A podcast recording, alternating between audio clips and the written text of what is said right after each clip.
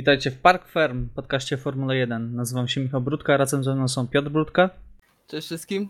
i Iwo Lubowski. Cześć, witajcie. E, jesteśmy panowie i państwo e, po e, najgorszym chyba wyścigu w tym roku. E, No, przestań, Michał. nie, jesteśmy po Grand Prix Hiszpanii, które było e, no, usypiające. Myślę, że o, osoby, które cierpią na bezsenność znalazły swoje tutaj lekarstwo. E, także jakie są wasze pierwsze wrażenia e, po, tym, po tym Grand Prix? Piotrek, może zaczniesz? Dzięki, Okej, Piotrek. Okej, to- dziękuję. To chyba wszystko, co było ciekawe.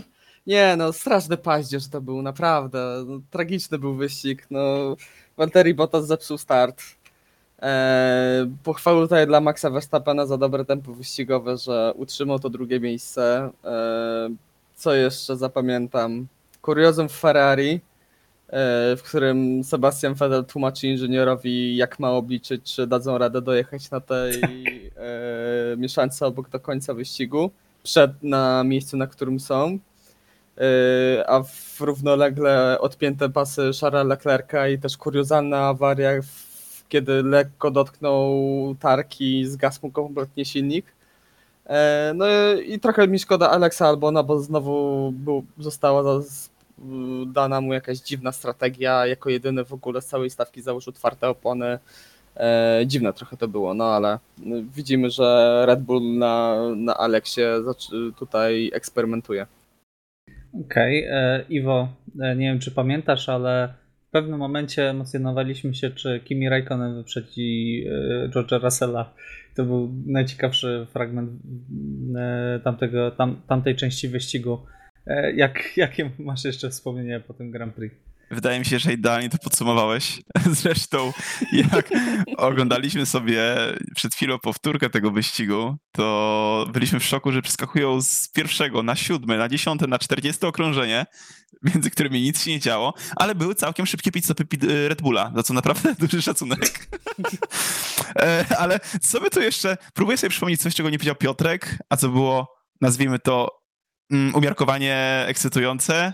Start Strolla, który trochę wyciągnął Botasa.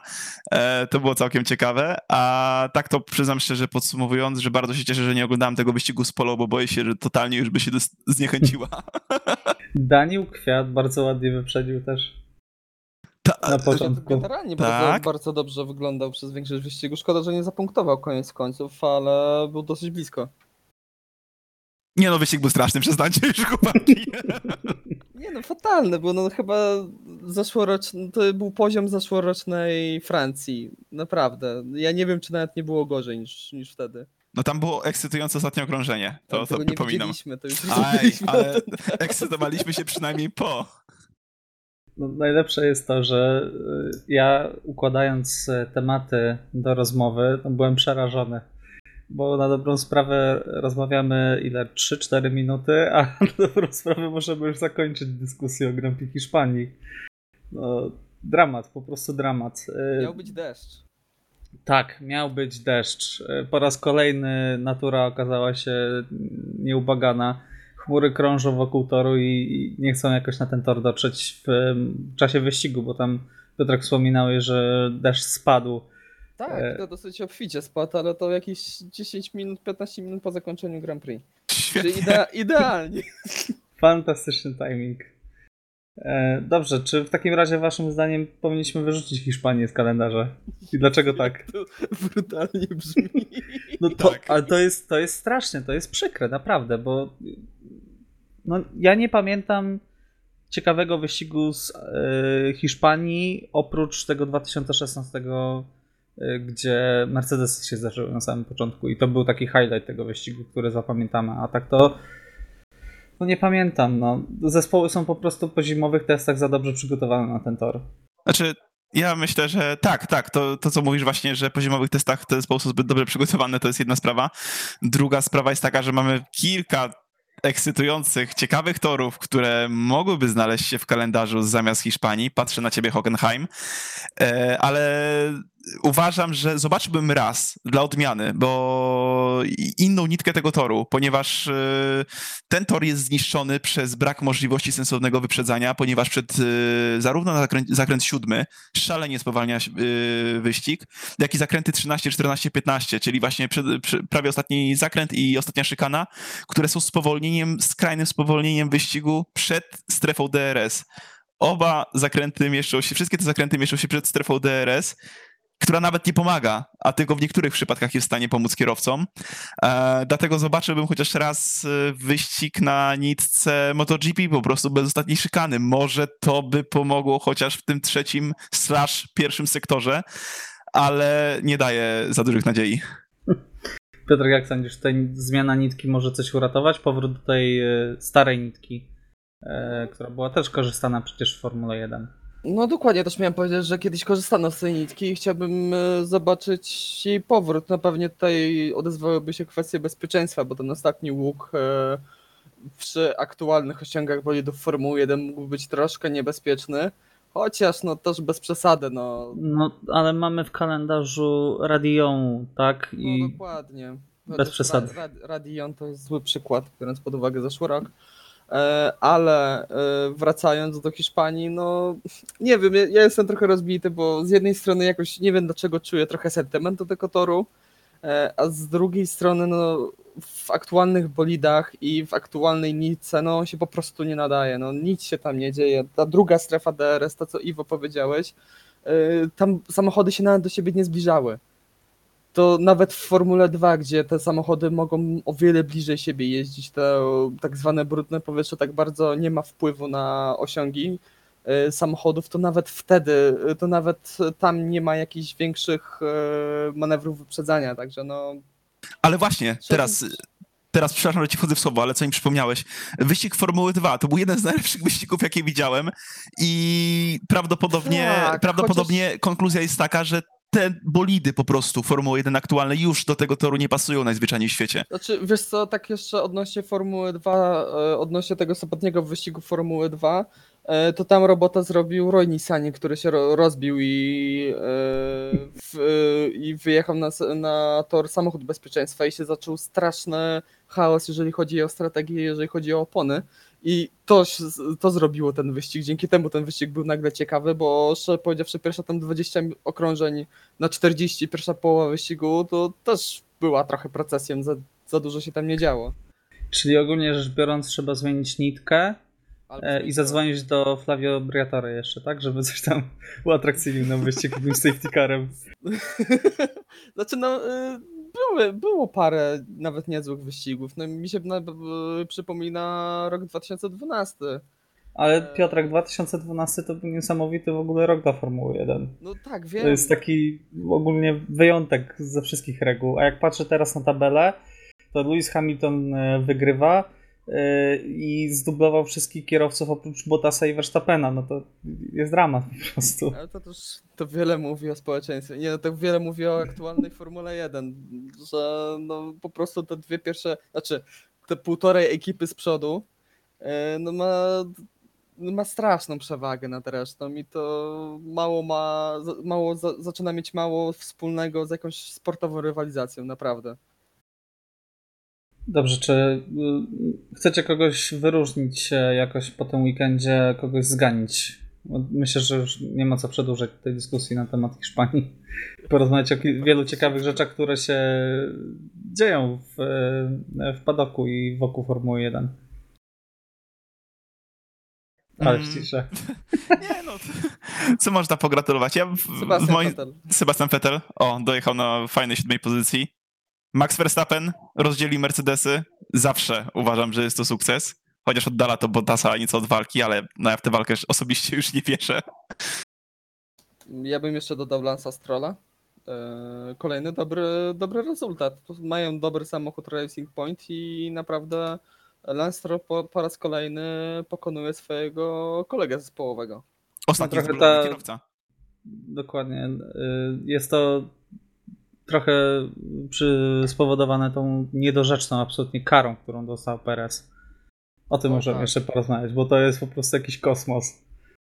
Ja- Jeszcze powiedziawszy, y, ja się nie dokopałem, nie wiem jak wy, ale ja, ja nie wiem za co dostał też Daniel Kwiat. Ja chciałbym zobaczyć sytuację z Danielem Kwiatem, bo powtórki nie mieliśmy i nie wiem czy ktoś to w ogóle namierzył na, czy widzieliście jakiekolwiek nagranie. Y, Za co. Nie, nie było to w ogóle Też nie. pokazane. Jak to wyglądało w przypadku Daniela Kwiata, bo szczerze powiedziawszy, no y, Sergio Perez, no trochę no, tak szybko nie oddał tej pozycji, no ale z drugiej strony jak sobie przypominamy wyścig w Singapurze i też udział Sergio Pereza i te, w tamte przepuszczanie, no to, no to nie była ziemia, a tutaj w ogóle nie, to dla mnie w ogóle 5 sekund nie powinno być.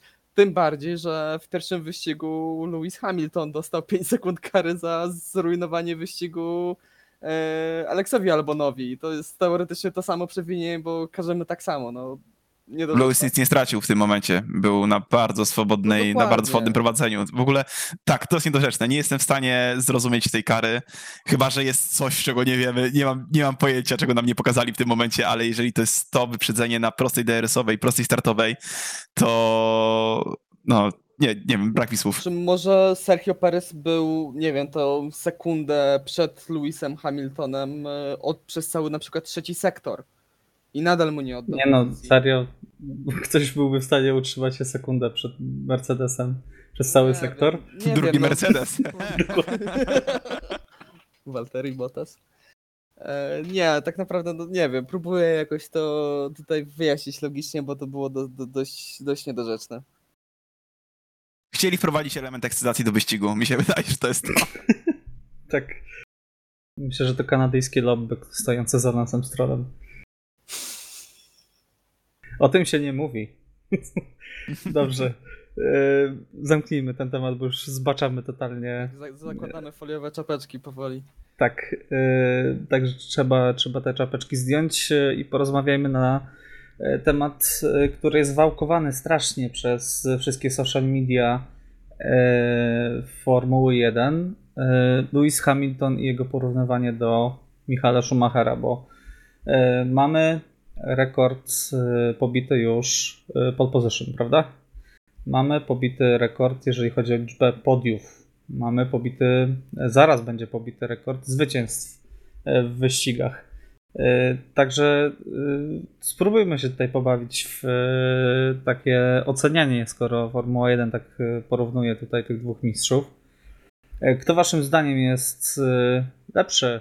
E, e, Lewis Hamilton czy Michael Schumacher? Wiem, że to jest takie bardzo kontrowersyjne pytanie i równie dobrze można powiedzieć, nie da się tego porównać, bo jeździli w zupełnie innych czasach, ale spróbujmy się w to e, pobawić. Piotrek, jak byś ocenił?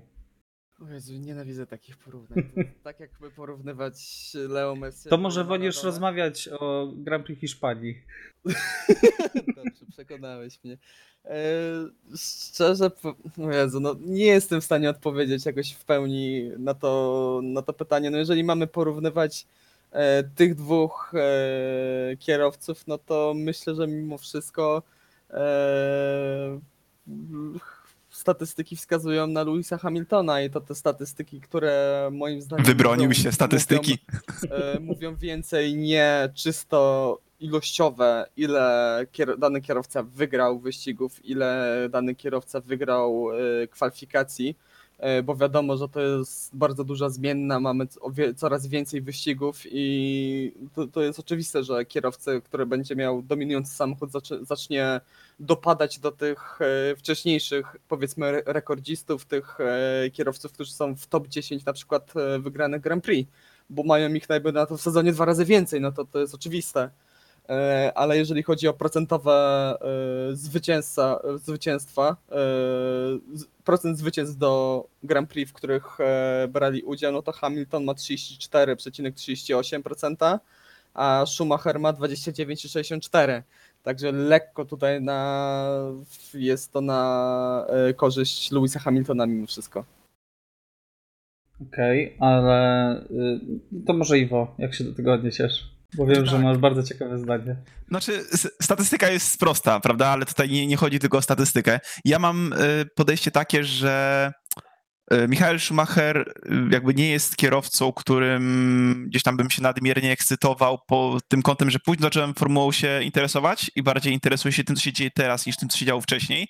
Oczywiście nadrobiłem to, to co mogłem nadrobić, ale nie mam takiej nostalgii, a w tym momencie zdaje mi się, czytając różne social media, pod wszystkimi postami w Mercedesa czy, czy, czy Ferrari, że to faktycznie Michael Schumacher jest greatest of all time, jak, jak, jak to wszyscy skrótowo opisują i jasne, jestem jak najbardziej w stanie to zrozumieć, szczególnie to, co Michał też, no, przypomniałeś mi wcześniej, prawda, że to Michael był w stanie wygrać w bolidzie, który nie był najlepszym bolidem w stawce. E, natomiast e, ja bardzo neutralnie do tego podchodzę. Chciałbym posta postawić znak równości, natomiast e, Louisa Hamiltona po prostu lubię mniej. Znaczy, no dokładnie, ja też miałem to powiedzieć, że jeżeli chodzi o takie e, czysto powiedzmy sympatyczne, jeżeli chodzi o sympatię, no to bez wahania bym powiedział e, Michael Schumacher, bo robił co robił, ale był jakiś był, miał niesamowity charakter, był bardzo był... kontrowersyjny. Widać był czynnik ludzki. Tak. Dokładnie, a Lewis Hamilton no, jest taką trochę maszynką PR-ową, która cały czas się wypowiada w mega bezpieczny, w mega taki piękny sposób e, i nie ma w tym jakiegoś takiego charakteru, który ma chociażby Max Verstappen aktualnie w stawce, który, za którym niezbyt przepadam, no ale to, to co mówię, jest jakiś. A ja jeszcze chciałbym jedną taką ciekawą statystykę, którą udało mi się teraz znaleźć. E, wygrane w wyścigu, e, ale bez zdobycia wcześniej pole position. I tutaj przewodzi Michael Schumacher, 51 takich zwycięstw, a Lewis Hamilton ma ich 34 jest drugi w tej statystyce, także to też No to słabiak, to nie ma w ogóle o czym mówić w tym momencie. Nie, no chyba tutaj obaj możecie przyznać, znaczy wszyscy chyba możemy przyznać, że niezależnie od sprowadzonego auta, bo tak naprawdę no, czy Valtteri Bottas, czy, czy, czy wcześniej Nico Rosberg, no też jeździli w tych Mercedesach, prawda, w którym teraz jeździ Lewis Hamilton, no może Bottas później oczywiście, e, ale no obaj są genialnymi kierowcami i jakby można to stwierdzić przez po prostu ilość błędów, które popełniają, czyli no, tak naprawdę minimalną na przestrzeni e, całej swojej kariery. I chyba tutaj kwestia należy do tego, czy kibicuje, czy, czy, czy, czy wypowiada się fan Ferrari, czy fan Mercedesa. Dobrze, Michał, co ty sądzisz? Bo ja powiedziałem Lewis Hamilton. Jakie jest twoje zdanie? Ja uważam, że Michał Schumacher. E, z kilku powodów. E, pierwsze to to, że Lewis Hamilton przez całą swoją karierę miał e, do dyspozycji topowy bolid i na, na dobrą sprawę tylko w nielicznych przypadkach miał kierowców, którzy no, rzucają mu jakąś rękawicę. Tak? Był Fernando Alonso, z którym miał tyle samo punktów w sezonie. Był Jenson Button, który go y, raz pokonał. Był Nico Rosberg, który też y, raz pokonał Luisa, y, ale miał też Heikiego Kowalajnena, który był no, przeciętny i ma Walteriego Bottasa, który też jest, sorry Piotrek, ale to, to, to nie jest kaliber, kaliber Nico Rosberga. No nie, nigdy. Poza tym tego... Mercedes, Mercedes jest nieporównywalnie lepszym zespołem i ta długość tej dominacji jest nieporównywalnie dłuższa, bo E, długość dominacji Ferrari była od, dajmy, dajmy na to, 2000 roku do 2004, tak? Tak. E, gdzie wygrywali też mniejszą liczbę procentową wyścigów e, niż, niż właśnie Mercedes wygrywa teraz. Oczywiście był sezon 2002 i 2004, gdzie te wyścigi wygrywali, praktycznie każdy wyścig wygrali, ja tak? To powiedzieć właśnie, natomiast natomiast no Mercedes ma takich sezonów dużo więcej, tak? 14, 15, 16, 20, 19 przez zdecydowaną większość sezonu, tak? E, także tutaj no, statystyka jest y, no, nieubagana, tak? Zwłaszcza ja zwracam uwagę na to, że e, zaraz zerknę tutaj, bo też mam pewne statystyki. 91 zwycięstw ma Michael Schumacher, 88 Lewis. Ale yy, zwycięstw po starcie z pole position Lewis ma 54, a Schumacher 40. To też, to też o czymś świadczy, tak? Yy, także dla mnie, yy, nawet jeżeli Lewis wygra ten siódmy tytuł, to nadal Michael Michael będzie lepszy. Może trochę z sentymentu i z tego, że już mam troszkę dosyć tej dominacji Mercedesa, nie ukrywam. No to też fakt. Chociaż jak się patrzy na sezon 2002, to powiedziawszy, Tak. ja, ja się cieszę, że ja wtedy miałem tylko 5 lat i go średnio pamiętam. Ale E, tak, Michael tak, Schumacher, który nie szedł z podium i, ty, i tylko raz był poniżej drugiego miejsca, no to to jest, to, to jest coś nieprawdopodobnego i to chyba nigdy nie zostanie przebite. A jak wyglądało to yy, w przypadku 2014 albo 16? Jeżeli chodzi o Luisa? Może nie 16, ale Mm, Szczerze powiedziawszy, raz liczyłem, e, kto miał e, najwięcej e, serię taką zwycięstw pod rząd. Nie pamiętam których, chyba właśnie Michael Schumacher ma na najdłuższą taką serię, e, ale Lewis Hamilton też tam ma chyba serię, o, mam Najdłuższą 2000, serię ma chyba Sebastian Vettel. tak, 9 Tak. tak. Ale Hamilton ma patrząc chyba na 7 czy 8 najdłuższą. w 2015 roku Lewis Hamilton raz nie ukończył wyścigu, raz był szósty, raz był trzeci, trzy razy drugi, resztę wygrał. Nie, przepraszam, sześć razy drugi i resztę wygrał. Mając w boldzie obok Nico Rosberga. E, gdzie te trzy ostatnie, wyś- trzy ostatnie wyścigi, trzy drugie miejsca już no, na dobrą sprawę odpuścił, bo już miał zapewniony tytuł. No i jest to na pewno do debatowania, tak? W e, tej najnowszej statystyce. Myślę, że to jest dobry moment, żeby wspomnieć. Ja mogę jeszcze jedną Tak? rzecz. Szczerze powiedziawszy, tak odnośnie całej tej sytuacji, to jedno mi się szczerze powiedziawszy nie podoba, e, że ta dyskusja nie jest podnoszona przez kibiców, a jest podnoszona przez media związane z Formułą 1. E, Tak samo jak Lewis Hamilton na początku przebił e, e, osiągnięcie Arytona Senny, jeżeli chodzi o ilość pole position, to dostał replikę kasku Arytona Senny. Oryginał podobno nawet. Czy nawet oryginał, nie pamiętam dokładnie, ale. Oglądałem o tym film wczoraj. No to może na pewno świeższe informacje. Tak teraz e, zaczyna się kolejne przerównywanie. No nie wiem, mi się trochę nie podoba, jak na siłę chce się budować wielkość i legendę jakiegoś e, sportowca, jaki by to nie był, tylko dlatego, że nie wiem, że, że go lubimy. E, Nie tak to powinno moim zdaniem trochę wyglądać, że jest trochę mimo wszystko trochę tak za bardzo napędzana ta mania wielkości, że tak powiem, Louisa Hamiltona.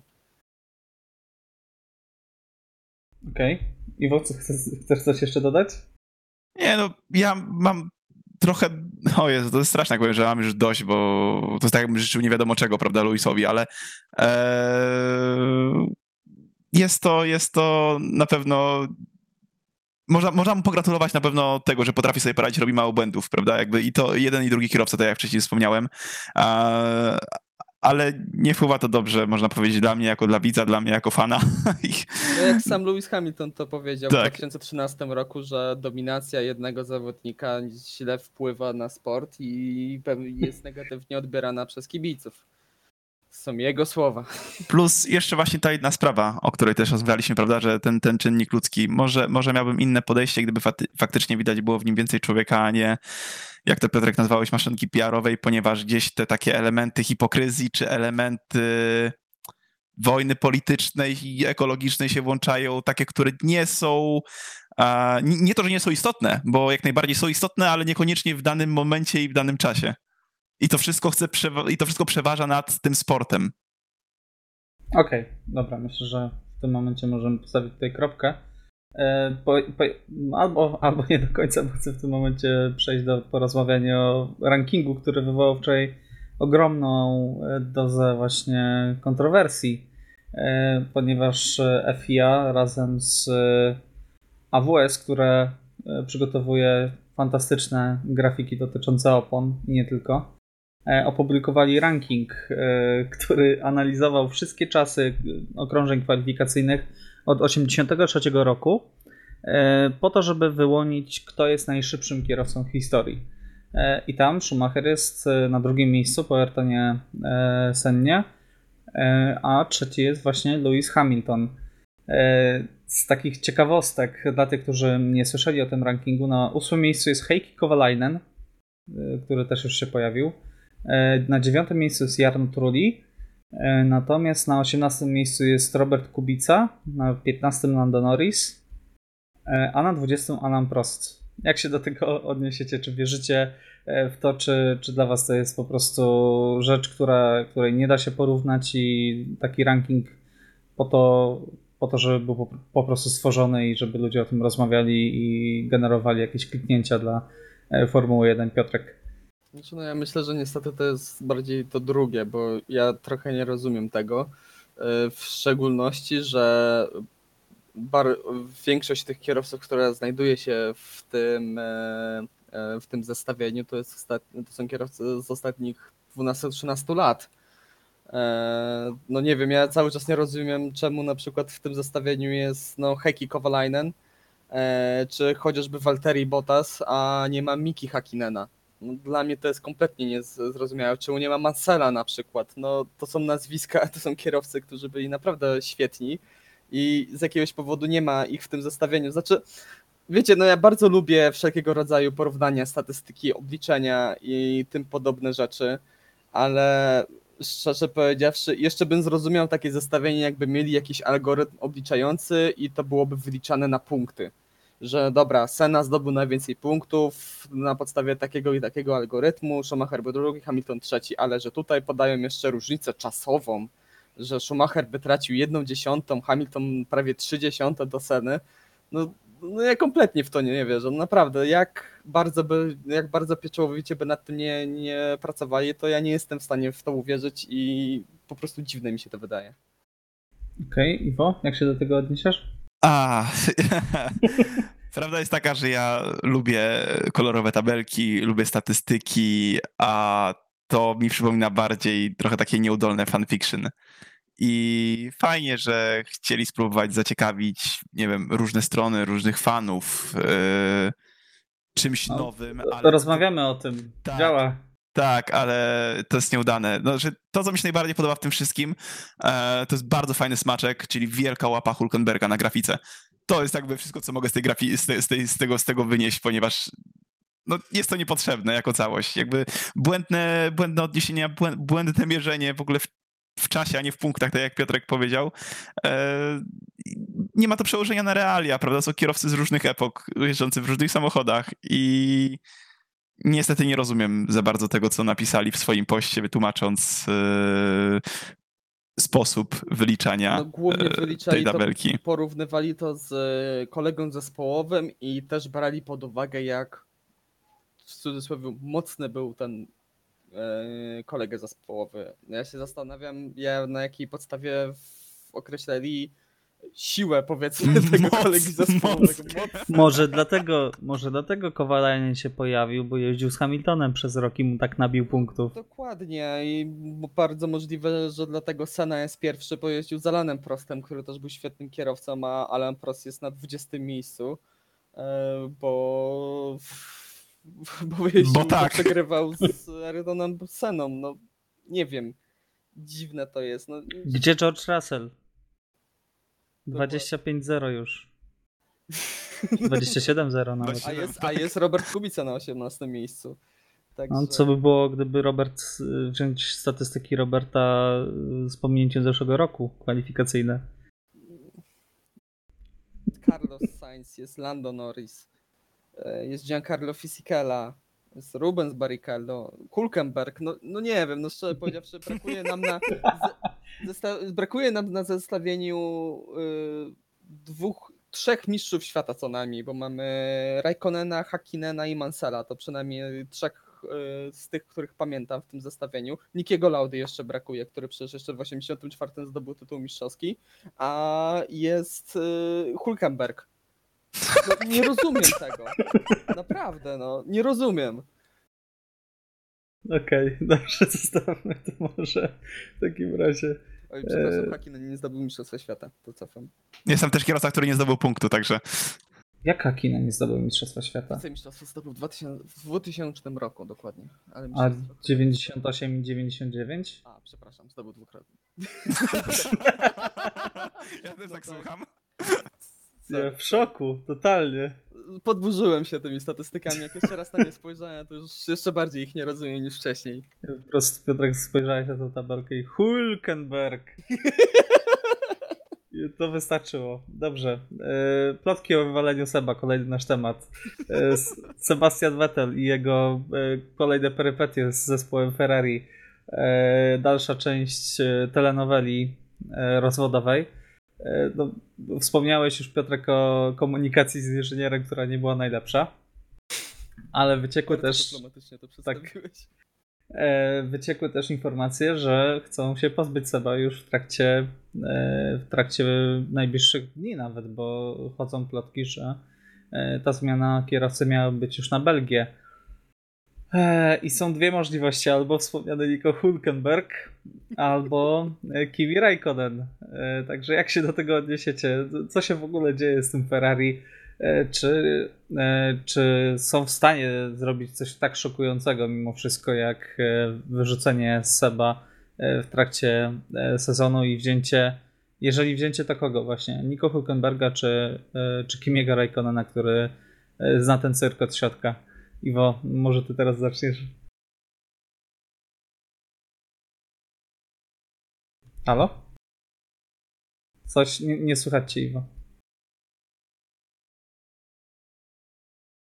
Halo? No, teraz się słychać. No, bardzo się cieszę. E, Z tego co kojarzę, to już chyba wracamy po tygodniu do tego tematu, e, bo już tam wstępnie rozmawialiśmy o tym, że jest jakaś tam szansa, prawdopodobieństwo, że e, zakończy się współpraca z Sebastianem Vettelem jeszcze przed Spa, ale biorąc pod uwagę to, co się działo na tym wyścigu, to raczej bym uważał, że to Vettel chciałby wszystko rzucić w diabły.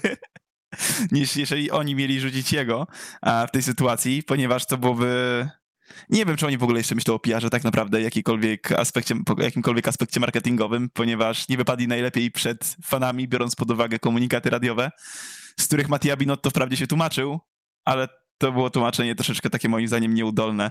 E, czekajcie, co było... e, w momencie, kiedy Vettel próbował uczyć swoich mechaników, e, Mattia Binotto na koniec po wyścigu stwierdził, że chodziło o frustrację związaną z brakiem przedłużenia kontraktu na 2021 rok. Prawda? Tak. I no to nie brzmi tak naprawdę zbyt poważnie w tym momencie i nie spodziewam się, żeby Ferrari gdzieś samo z siebie miało taką decyzję podjąć, ponieważ to by trochę ich no, podkopało. I Okej. nie jest to dla mnie prawdopodobne mimo wszystko. Uważam, że Seb dojedzie do, do końca sezonu. Piotrka, cytując e, e, Filipa Kapice, to jest Ferrari, to są Włosi. E, jakie jest twoje zdanie w tej kwestii? Czy są w stanie Włosi posunąć się aż tak daleko? Jeszcze jak, szczerze powiedziawszy, nie, no naprawdę. Biorąc pod uwagę, e, patrząc na to, co Ferrari robi teraz, e, to, że nie wiem, Charles Leclerc sobie jedzie dwa okrążenia z rozpiętymi pasami po torze Katalunia, to słuchajcie, no, co za problem wyrzucić czterokrotnego mistrza świata z zespołu i zastąpić go gościem bez podium, no. Proszę bardzo, czemu by nie? E, Znaczy, jeszcze powiedziawszy, jestem w stanie uwierzyć w to, co Iwo mówi, że prędzej, że to już nawet sam Sebastian Vettel ma tego dość. I szczerze powiedziawszy, e, no wtedy by się naprawdę z bardzo takiej powiedzmy mocnej strony pokazał, gdyby powiedział, ja mam tego dosyć, to jest niedorzeczne, co się dzieje w tym zespole, dał jeden mocny wywiad zaraz po swojej decyzji i zerwał kontrakt, dziękuję, do widzenia. E, ale wątpię w takie rozwiązanie. Tak samo z drugiej strony, mimo wszystko wątpię, że Ferrari się pożegna z Sebastianem Vettelem jeszcze przed Spa, no bo co im to da? Ja nie nie widzę tutaj sensownego rozwiązania, takiego logicznego. Wiadomo, to jest Ferrari, to nie zawsze logika gra, gra ma znaczenie. Myślę, ale- że rzadziej niż częściej. No dokładnie, ale no, ja nie jestem w stanie sobie tego jakoś, e, jakoś wytłumaczyć logicznie, sensownie. No, jeżeli chodzi o zastępstwo, ja myślę, że tutaj Kimi Raikkonen wskoczył na miejsce, bo zna tą ekipę. Myślę, A co że... wtedy? Wiadomo. E, Wspaniały powrót. E, A bo szczerze myślę, że nawet ten e, bardzo niestabilny i dosyć mocno nadsterowny bolid Ferrari by Kimiemu nawet pasował, także No, wszystko lepsze niż Alfa teraz. no to, to też fakt, także nie wiem, dziwne to szczerze powiedziawszy. Trochę mi się jeszcze z, robiąc kolejną analogię do piłki nożnej, aktualna sytuacja Ferrari bardzo mi przypomina aktualną sy- sytuację FC Barcelony, gdzie na dobrą sprawę sytuacja, e, wina, główna wina jest zwalana na trenerów, e, a główną winę ponosi człowiek, który tym wszystkim zarządza. I tutaj myślę, że przed SPA to nie powinien wylecieć Sebastian Vettel, tylko Mattia Binotto. Oj, oj. Po prostu w czwartek przyjdą dziennikarze do garażu FIA, tutaj będzie lecieć muzyka z Ojca Chrzestnego. Czas rozliczeń. Tak. Przychodzisz w dniu ślubu z mojej córki. E, dobrze, e, wracamy, wracamy powoli na ziemię, zobaczymy jak to wyjdzie. Jest mega, byłaby mega afera, e, gdyby, gdyby do tego doszło e, i, i byłoby, byłoby smutno nie, nie zobaczyć już więcej, mimo wszystko, e, Seba w tym czerwonym e, kombinezonie bez jego nazwiska. Mogli mu naszyć to nazwisko, mieliby spokój, nie? Ucięliby plotki.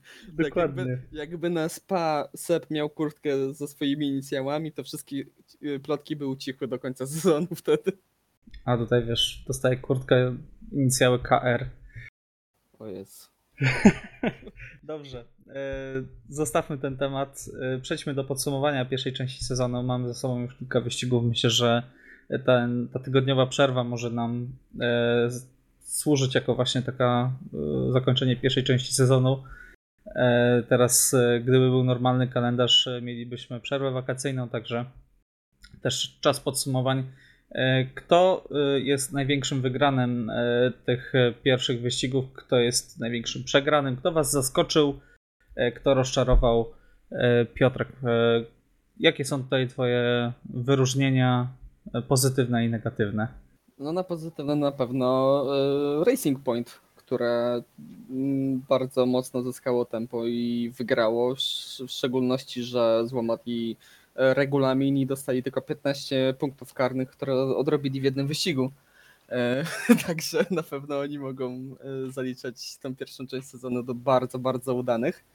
E, Myślę też, że na plus e, McLaren, który nie jest tak równy, E, ale, ale w odpowiednich warunkach jest w stanie walczyć właśnie z Racing Point, no i miał już podium w tym sezonie, także na pewno duży plus dla nich. No na minus, no to całe, cały obóz powiedzmy Ferrari, te trzy zespoły, Ferrari, Alfa Romeo i, i na pewno Haas też, który strasznie, mnie, strasznie słabo wygląda w tym roku. Mhm. Cały ślad ferraryjski na minus. tak, dokładnie. Dobrze, a jeżeli chodzi o kierowców? Hmm, jeżeli chodzi o kierowców, e, ja myślę, że Pierre Gasly. Pierre Gasly jest jeden z kierowców, który naprawdę powinien dostać największy plus. E, Charles Leclerc, e, bo to jak już się u nas w Polsce już bardzo utarło tą taczką w porównaniu do tego, jak jeździ to Ferrari, jak jeździł rok temu, e, naprawdę potrafił uzyskać bardzo dobry rezultat. E, I Max Verstappen, który mimo naprawdę bardzo dużej przewagi Mercedesa e, nawiązuje z nimi walkę. Okej, Iwo, e, jakie są tutaj Twoje wyróżnienia?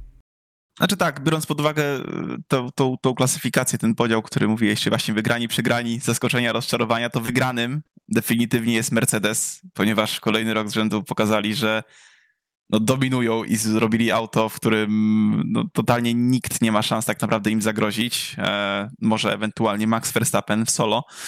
E, I no, Lewis Hamilton, prawda? No tutaj definitywnie wszyscy możemy się zgodzić, że jedzie po kolejne mistrzostwo i patrząc obiektywnie, są wygrani, ale nie są zaskoczeniem.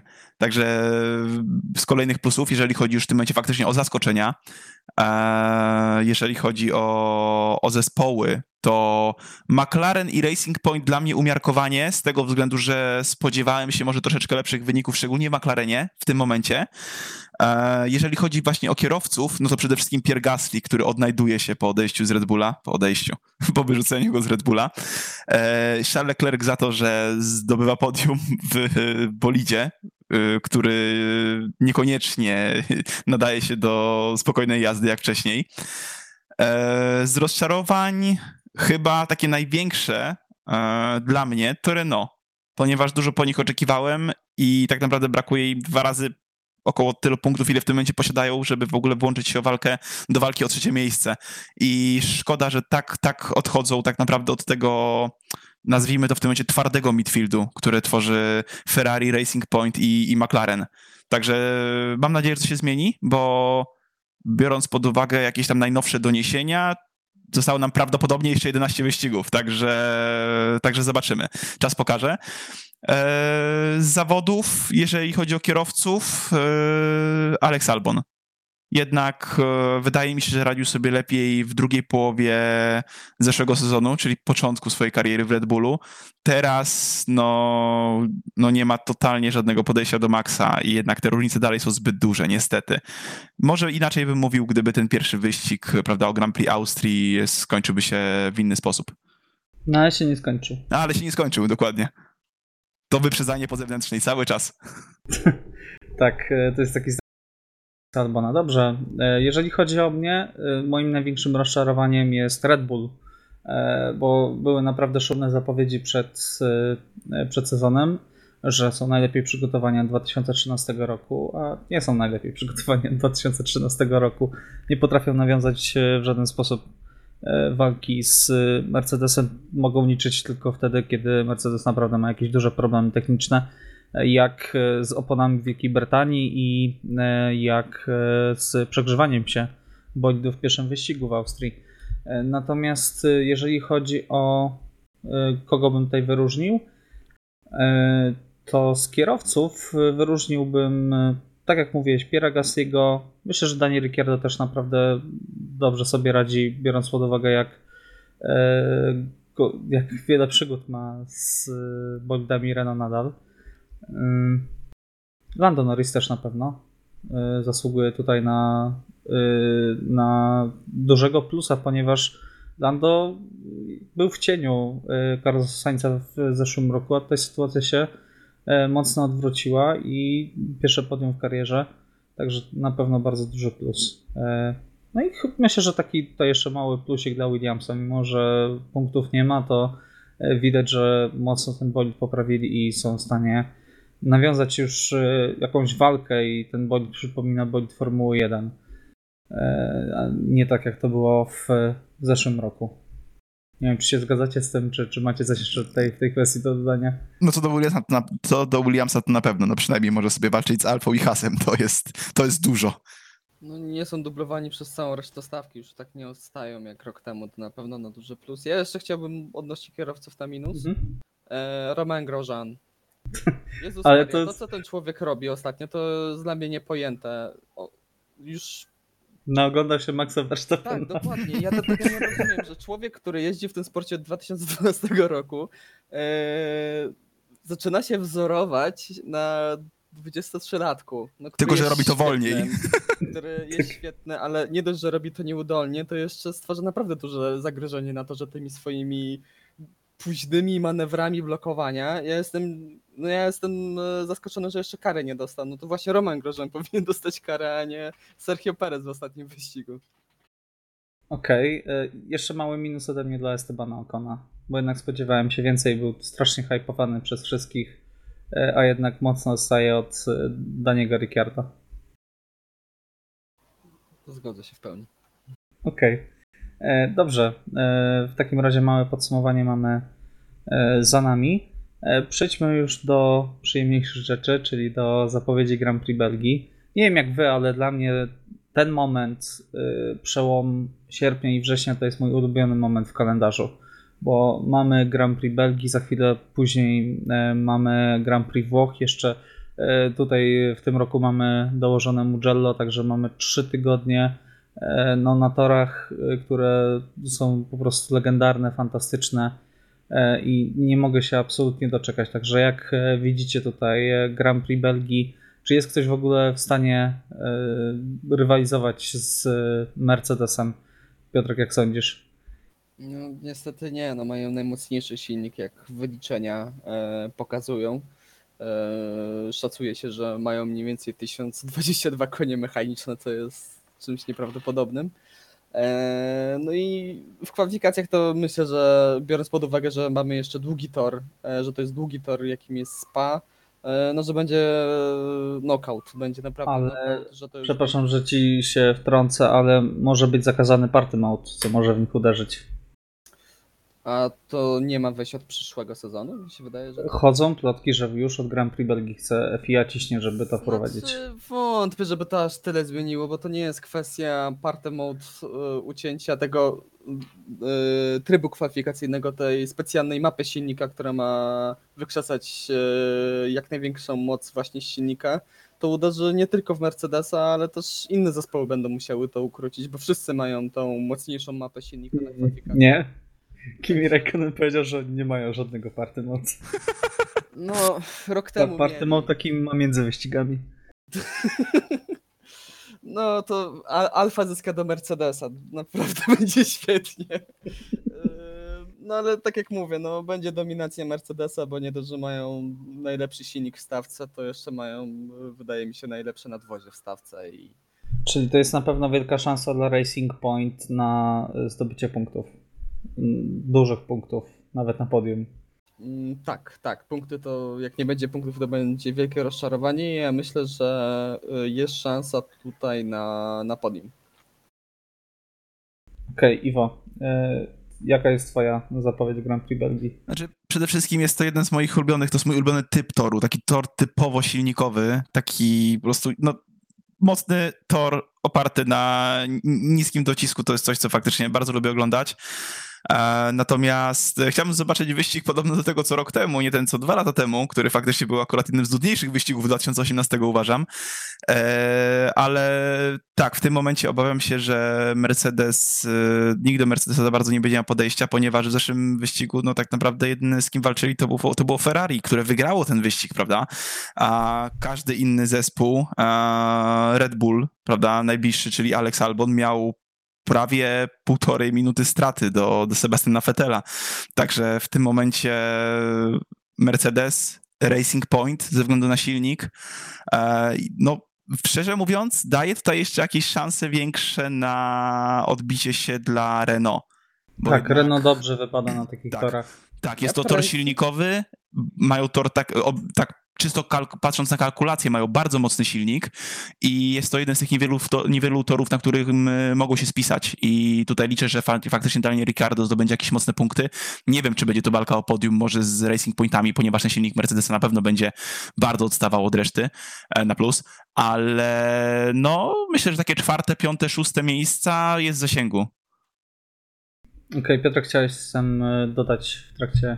że obstawiam bardziej od Renault. Myślę, że bardziej McLaren to się może nam pokazać, bo też mają właśnie są na silniku Renault. E, A wydaje mi się, że mimo wszystko są aktualnie mocniejszą ekipą od Renault. Okej, czyli mamy e, zapowiedź takiej naprawdę ciekawej walki w środku stawki, jak zwykle.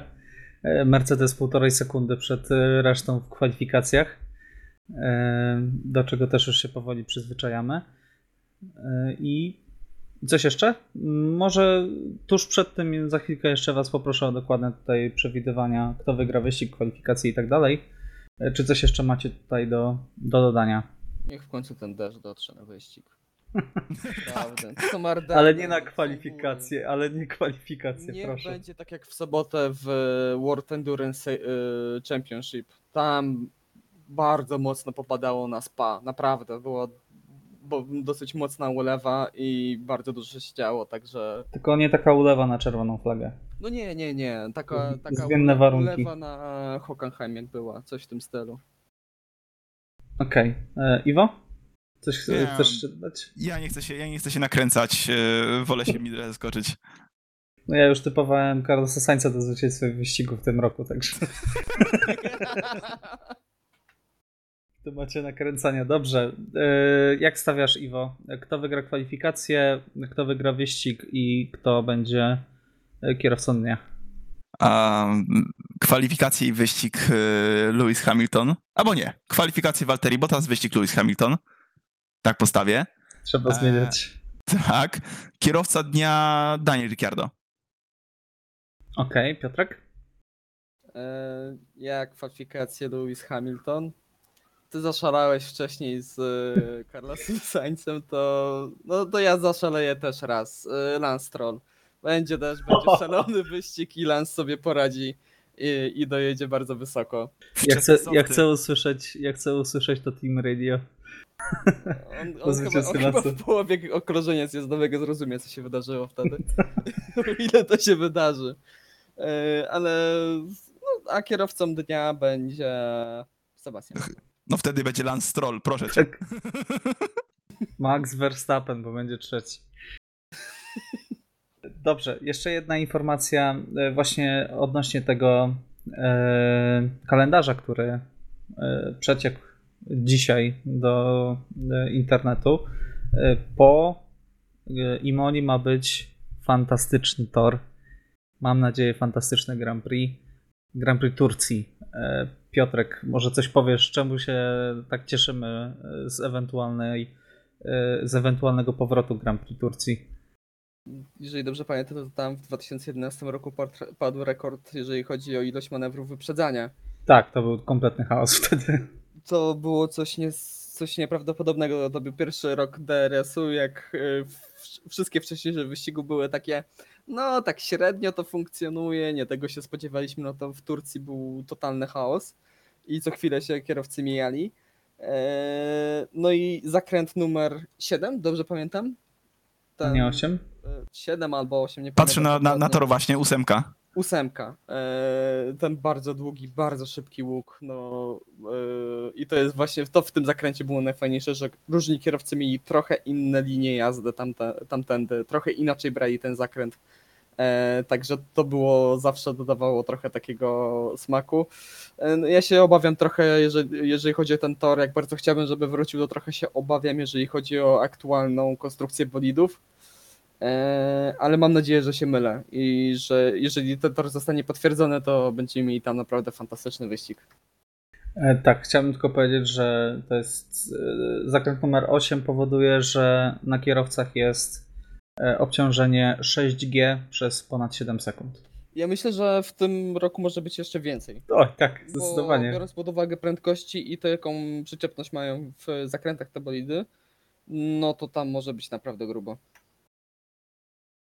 E, Jeszcze mm, ostatnie słowa tutaj, e, ostatnie Grand Prix, jakie mają być e, już po Turcji. Mamy mieć dwa wyścigi w Bahrajnie na tych różnych nitkach, w tym tą słynną już nitką owalną, także łącznie mamy mieć jeszcze po Grand Prix Bahrajnu Grand Prix Abu Zabi i mamy zakończyć sezon z 17 wyścigami, co jest naprawdę świetnym wynikiem, biorąc pod uwagę, że zaczęliśmy miesiąc temu, prawda? Zgadza się. Nie szalone- spodziewałem się tego. Szalone tempo na, na, narzucili nam włodarze Formuły 1. Yy, I oby nie było już takiej dominacji Mercedesa, bo będzie ciężko oglądać ten sezon do końca. Z taką intensywnością, jaką mamy. Lepiej to przełknij już teraz, będzie potem łatwiej. Spojrzałem Nie, na czasy, spojrzałem na czasy z Hiszpanii z 2011 roku, kiedy ostatni raz rozgrywano właśnie Grand Prix Turcji. Y, Mark Webber minuta 20 przy- y, i 981 tysięcznych. Także 5 sekund różnicy w porównaniu do tego, co mieliśmy w tym roku, także można sobie to przełożyć na to, jakie prędkości będą y, w zakręcie numer 8 w Turcji osiągane. Będziemy czekać, prawda? Oby się tak. potwierdziło. Dobrze, w takim razie będziemy kończyć. E, Dziękuję Wam e, serdecznie za uwagę.